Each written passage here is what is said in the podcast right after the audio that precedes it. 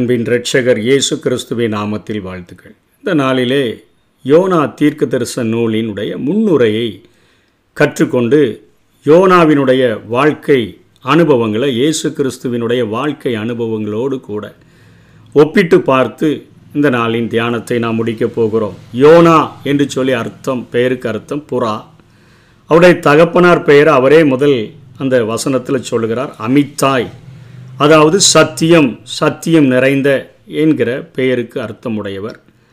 இவர் வாழ்ந்த ஊரை நம்ம ரெண்டு ராஜாக்கள் பதினாலாம் அதிகாரம் இருபத்தைந்தாம் வசனத்திலிருந்து காத்தே பேர் என்கிற ஒரு ஊரில் கிணற்றின் திராட்சை என்று பெயருடைய அர்த்தமுடைய அந்த ஊரில் அவர் வசிக்கிறார். இன்றைக்கி அந்த ஊருக்கு பேர் எல்மசேத் என்று அழைக்கப்படக்கூடியதாக இருக்குது. இவருடைய சாதனை என்னென்னா மூன்று நாட்கள் மீன் வயிற்றில் அப்படியே உயிரோடு கூட இருந்தது. பொழுதுபோக்கு ஆண்டவரிடத்தில் அடிக்கடி சண்டை போடுகிறவராக குணமுடையவராக இருந்ததை நம்ம இந்த அதிகாரம் முழுவதிலும் படிக்கும் பொழுது கற்றுக்கொள்ள முடியும்.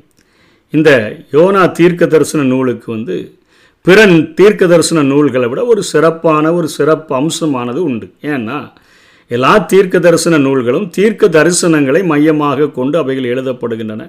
இந்த ஒரு நூல் மாத்திரம் தீர்க்க தரிசியை மையமாக கொண்டு எழுதப்பட்டு இருக்கிறபடினால இதற்கு ஒரு சிறப்பு அம்சம் காணப்படுகிறது. தீர்க்கதரிசியின் தீர்க்க தரிசன பொருளாக இயேசு கிறிஸ்துவை குறித்து தான் எல்லா தீர்க்க தரிசனங்களும் இருந்தது. அந்த தீர்க்கதரிசிகளுக்கே தீர்க்கதரிசியாக இருந்த அந்த இயேசு கிறிஸ்து அவருடைய அனுபவத்துடன் மட்டும் தனது அனுபவத்தை யோனாவினுடைய அந்த அனுபவத்தோடு கூட ஒப்பிட்டு பேசுகிறதை நம்ம பார்க்க முடியும். மத்திய பன்னிரெண்டாம் அதிகாரம் முப்பத்தெட்டுலேருந்து நாற்பத்தி ஒன்று வரை பார்க்கும்போது வேதபாரகர் பரிசெயர்லாம் அவரிடத்துல வந்து போதகரே உம்மால ஒரு அடையாளத்தை நாங்கள் காண விரும்புகிறோன்னு கேட்குறாங்க அதற்கு ஏசு என்ன சொல்கிறாரு இந்த பொல்லாத விபச்சார சந்ததியார் அடையாளத்தை தேடுகிறார்கள். யோனா தீர்க்கதரிசி அடையாளமின்றி வேறு அடையாளம் கொடுக்கப்படுவதில்லை. யோனா இரவும் பகலும் மூன்று நாள் எப்படி பெரிய மீனின் வயிற்றில் இருந்தாரோ அதே போல் மனுஷகுமாரனும் மூன்று நாள் பூமியின் இருதயத்தில் இருப்பார். யோனாவின் பிரசங்கத்தை கேட்டு நினைவ மக்க மன மன மனம் திரும்பிட்டாங்க. ஆனால் யோனாவிலும் பெரியவர் இங்கே இருக்கிறார். நான் சொல்லுகிற ரட்சிப்பின் செய்தியை மனம் திரும்புதலின் செய்தியை நீங்கள் கேட்கறதற்கு மனமில்லாமல் இருக்கிறபடினால நியாய தீர்ப்பின் நாளில் நினைவே பட்டணத்தார் இந்த சந்ததியாரோடு எழுந்து நின்று இவர்கள் மேலே குற்றம் சுமத்துவார்கள் என்று சொல்லி தன்னுடைய அந்த மரண அடக்கம் பண்ணப்படுகிற உயிர் தெழுதுகிற காரியத்தை யோனாவினுடைய அந்த மீனுக்கும் வயிற்றுக்குள்ளாக இருந்த அனுபவத்தோடு கூட இயேசு கிறிஸ்து இங்கே ஒப்பிட்டு பேசுகிறதை பார்க்க முடியும். அதாவது வேத ஆராய்ச்சியாளர்கள் சொல்லுகிறார்கள் சாத்தானுக்கு ஒரு மூன்று நூல்கள் மேலே மிகவும் அதிகமான வெறுப்பு உண்டு என்று சொல்கிறார் அதில் ஒரு நூல் ஆதியாகமும்.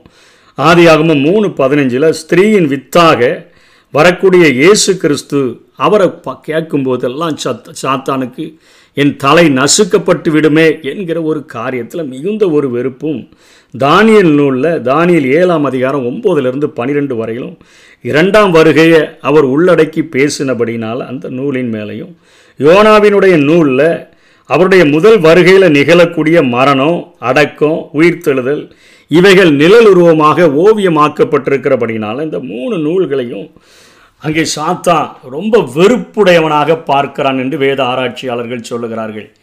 இந்த அவருடைய ஊராகிய கேத்தே பேர் அது யோனாவினுடைய ஊர் இது கலிலேயா பகுதியில் இருக்குது.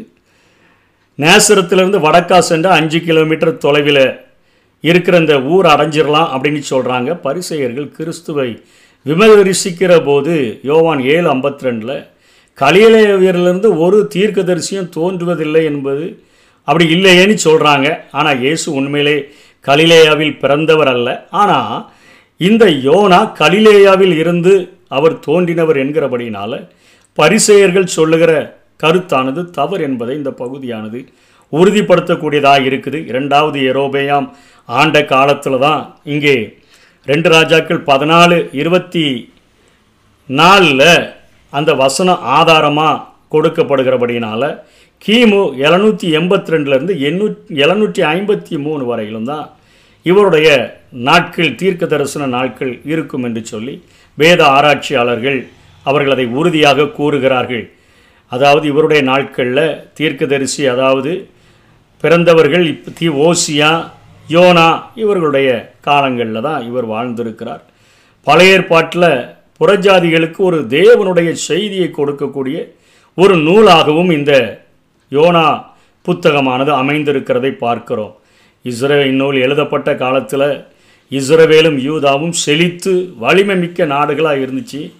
நினிவையை தலைநகராக கொண்ட அசீரியா அப்போ தான் என்ன செய்தாங்கன்னு சொன்னால் கொஞ்சம் அவர்களுடைய வலிமையில குறைந்து போய் இருந்தாலும் அவர்கள் அநேக அந்த நாடுகளை தங்களோடு கூட இணைக்கிற முயற்சிகளில் அவர்கள் ஈடுபட்டு கொண்டிருந்தார்கள். அவர்களது மனம் திரும்புதல் அவர்களை சிறிது காலம் வல்லரசாக செயல்பட வைத்தது என்றே கூற வேண்டும். இந்த நூலில் பல அற்புதங்களை உள்ளடக்கி இருக்கிறத காணலாம். கொடுங்காற்றும் கடல் கொந்தளிப்பு இங்கே தான் அதே போல் பெரிய மீன் யோனாவை விழுங்கிறது. பெரிய மீன் யோனாவை கக்குதல் ஆமணக்கு ஒன்றினுடைய விரைவான வளர்ச்சி அந்த ஆமணக்க தின்று விடக்கூடிய புழு உஷ்ணமான கீழ்காற்று என்று சொல்லி அநேக காரியங்களை இந்த நூலில் பார்க்கிறோம். யோனா கிறிஸ்துவின் வாழ்வில் உள்ள ஒற்றுமை வேற்றுமைகளை குறித்து பார்த்து இந்த நாளிலே இந்த தியானத்தை முடிக்கலாம். அமித்தாயின் மகன் என்று சொன்னால் சத்தியத்தின் மகன் என்று சொல்லி யோனா அழைக்கப்படுகிறார். இயேசு கிறிஸ்து சத்திய பிதாவினுடைய குமாரனாக யோவான் பதினேழு மூன்றில் சொல்லப்படுகிறார். தேவனுடைய கட்டளையை பெற்ற பொழுது ஒன்று மூன்றில் யோனாவில் இவர் கீழ்ப்படியாதவராக இருக்கிறார். இயேசு கிறிஸ்து தேவ கட்டளைக்கு முற்றும் கீழ்ப்படிந்தவராக யோவான் பதினேழு எட்டு எபிரேயர் ஐந்து எட்டு ஒன்பதில் பார்க்கிறோம். முற்றிலும் கீழ்ப்படிந்த இயேசுவை நாம் பார்க்கிறோம். நியாய தீர்ப்பினுடைய செய்தியை யோனா அறிவித்தார். அதிகமாக ரட்சிப்பின் செய்தியை இயேசு கிறிஸ்து அறிவித்ததை நாம் பார்க்கிறோம். அதனைத் தொடர்ந்து கொடுங்காற்றில் அலக்களிக்கப்பட்டவர் யோனா ஆனால் கொடுங்காற்றை அடக்கியவர் இயேசு கிறிஸ்து. மார்க்கு நாலு முப்பத்தொம்போதில் பார்க்கிறோம். அதே போல் சொந்த பாவங்களுக்காக பிறர் பாதிக்கப்படாமல் இருக்க தண்டனையை ஏற்றுக்கொண்டு என கடலில் தூக்கி போட்டுருங்கன்னு சொன்னார் யோனா. ஒன்றாம் அதிகாரம் பன்னிரெண்டுலேருந்து பதினஞ்சு வரை. ஆனால் இயேசு கிறிஸ்து பிறரது பாவங்களுக்காக தம்மை ஒப்பு கொடுத்து மனிதரை ரட்சித்தவர் யோவான் மூன்று பத்தில் பார்க்கிறோம்.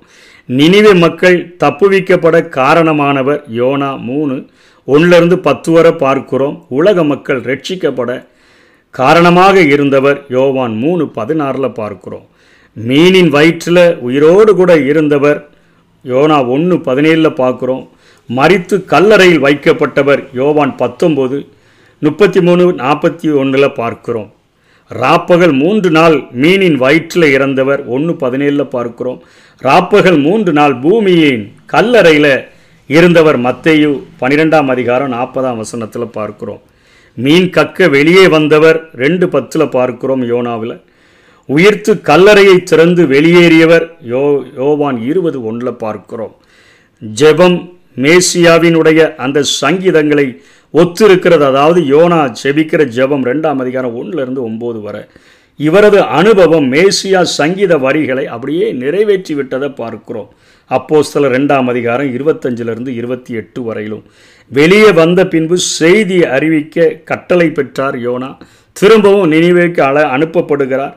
உயிர்த்து வந்தபின் சீஷர்களுக்கு சுவிசேஷம் அறிவிப்பதற்கான கட்டளையை இயேசு கிறிஸ்து கொடுக்கிறத மத்திய இருபத்தெட்டு பத்தொம்போது இருபதில் பார்க்கிறோம். இவர் கலிலேயாவிலிருந்து வந்தவர் ரெண்டு ராஜாக்கள் பதினாலு இருபத்தஞ்சில் பார்க்கிறோம். இயேசு கிறிஸ்து கலிலேயாவிலிருந்து வந்தவராக கருதப்பட்டவர் மத்திய இருபத்தொன்று பதினொன்றில் பார்க்கிறோம். ஏனோதானோ என்று செய்தியை யோனா அறிவித்தார். மூணு மூணாம் அதிகாரம் மூன்று நாளில் பார்க்கிறோம். தம்மைத்தாமே ஒப்பு கொடுத்து மனப்பூர்வமாக செய்தியை அறிவித்தவர் என்று சொல்லி செய்தியாகவே சுவிசேஷ செய்தியாகவே மாறிவிட்டவர் என்று சொல்லி பிலிப்பியர் ரெண்டு ஏழில் பார்க்கிறோம். இவர் யோனா ஒன்று ஒன்றில் பார்க்கிறோம். இவர் யோனாவிலும் பெரியவர் இயேசு கிறிஸ்து மத்தையு பனிரெண்டு நாற்பத்தி ஒன்றில் பார்க்கிறோம். இத்தனையாக ஒற்றுமை வேற்றுமைகளோடு கூட காணப்பட்ட காரியங்கள். யோனாவின் செயல்பாடு இஸ்ரவேலர் புறஜாதிகளை பற்றி கொண்டிருந்த அந்த மனப்பாங்கை தெளிவுபடுத்தக்கூடியதாக இருக்கிறது. அதாவது கிறிஸ்து கிறிஸ்தவருக்கு மட்டும் உரியவர் அல்ல உலக ரட்சகர் அவரது மார்க்கம் உலகம் தழுவியது என்கிற ஒரு பெரிய வட்டத்துக்குள்ளே இல்லாதபடி யோனா அவருடைய செயல்பாடுகள் எல்லாம் ஒரு குறுகிய வட்டத்துக்குள்ளே இருந்ததை அவர் தப்பி ஓடினதை குறித்து நாம் பார்க்க முடியும். கிறிஸ்து ஆபிரகாமின் வழிமரபில் தோன்ற வேண்டுமென்கிற தேவ திட்டத்தை மறந்த இஸ்ரவேலர்கள் தேவன் தங்களுக்கு மட்டும் உரியவர் என்ற தப்பணம் கொண்டவர்களாக காணப்பட்டார்கள். தான் நமது வழியாக உலக மக்கள் கிறிஸ்துவை அனுபவிக்கின்றனரா? தேவன் எல்லாரையும் நேசிக்க பல காரணங்கள் உண்டு. ஏனென்று சொன்னால் அவர் சிருஷ்டிகர். தேவனை விட்டும் அவரது கட்டளையை விட்டும் விலகி ஓடுவது மடமையான செயல். தேவனுக்கு கீழ்ப்படிந்து வாழ்வதே நமது வாழ்வில் உன்னதமான செயல். அதுவே ஞானமான வாழ்க்கையின் வாழ்க்கையினுடைய முதலீடாக இருக்க முடியும். பிற வாழ்க்கை பயணங்கள் வீணானவை. அவைகள் நஷ்டம் தரக்கூடியவை என்கிற பாடங்களை இந்த யோனா புத்தகத்திலிருந்து நாம் தெரிந்து கொள்ள முடியும். நோவா காலத்தில் உலகில் தண்ணீர் வற்றியதா என பார்க்கிறதற்கு நோவா ஒரு காகத்தையும் புறாவையும் அனுப்புனார். ஆதியாகமம் எட்டு ஏழுலேருந்து பன்னிரெண்டு வரை பார்க்குறோம். காகம் உதவலை புறா உதவியது. நாமும் புத்தியுள்ள புறாக்களாக நம்மை வைத்திருக்கிற ஆண்டவருக்கு நம்ம பிரயோஜனம் உள்ளவர்களாக இருக்க வேண்டும். பிணத்தை தேடி அலைகிற ஒரு காகத்தைப் போல இந்த உலகத்தினுடைய ஆசைகள் சிற்றின்பங்களை தேடி அலைந்து விட்டு தேவனுக்கு பிரயோஜனமற்றவர்களாக மாறிவிடக்கூடாது. யோனாவின் பெயர் புறா அது நம்முடைய அனுபவமாகட்டும் ஆனால் அவருடைய வாழ்க்கை நமது எச்சரிப்பாகட்டும் என்று சொல்லி இந்த யோனாவின் நூலானது நமக்கு பாடங்களை கற்றுத்தரக்கூடியதாக இருக்கிறது. ஆகவே காகங்களைப் போல அல்ல புறாக்களைப் போல ஆண்டவருக்கு பிரயோஜனமுள்ள ஒரு வாழ்க்கை வாழ்வோம். கர்த்தர் தாமே நம்மை ஆசீர்வதிப்பாராக. ஆமை என் பார்வை சிந்தையெல்லாம் நீர் காட்டும் பாதையில் தா. என் சொல்லும் செயலும் எல்லா உம் சித்தம் செய்வதில் தான் என் சொல்லும் செயலும் எல்லாம் சித்தம் செய்வதில் தான்.